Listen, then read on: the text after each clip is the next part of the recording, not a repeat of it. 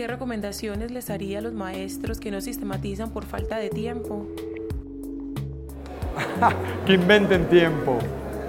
En, un material que trabajamos para el Ministerio de Educación de Argentina, había un capítulo que, lo, llamamos Fabricar Tiempo. Y fabricar tiempo implica no solamente hacerse un tiempo dentro de su, dentro de su tiempo libre, sino fabricar tiempo es luchar para que el tiempo que, que uno dedica a escribir sea reconocido en la escuela, sea reconocido en el Ministerio de Educación de la Secretaría de Educación.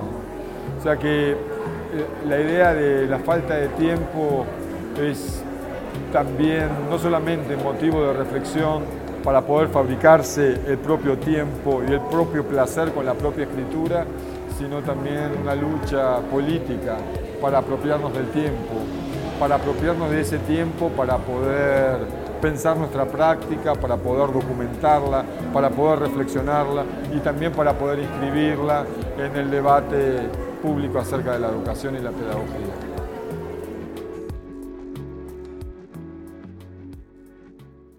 Medellín, todos por la vida.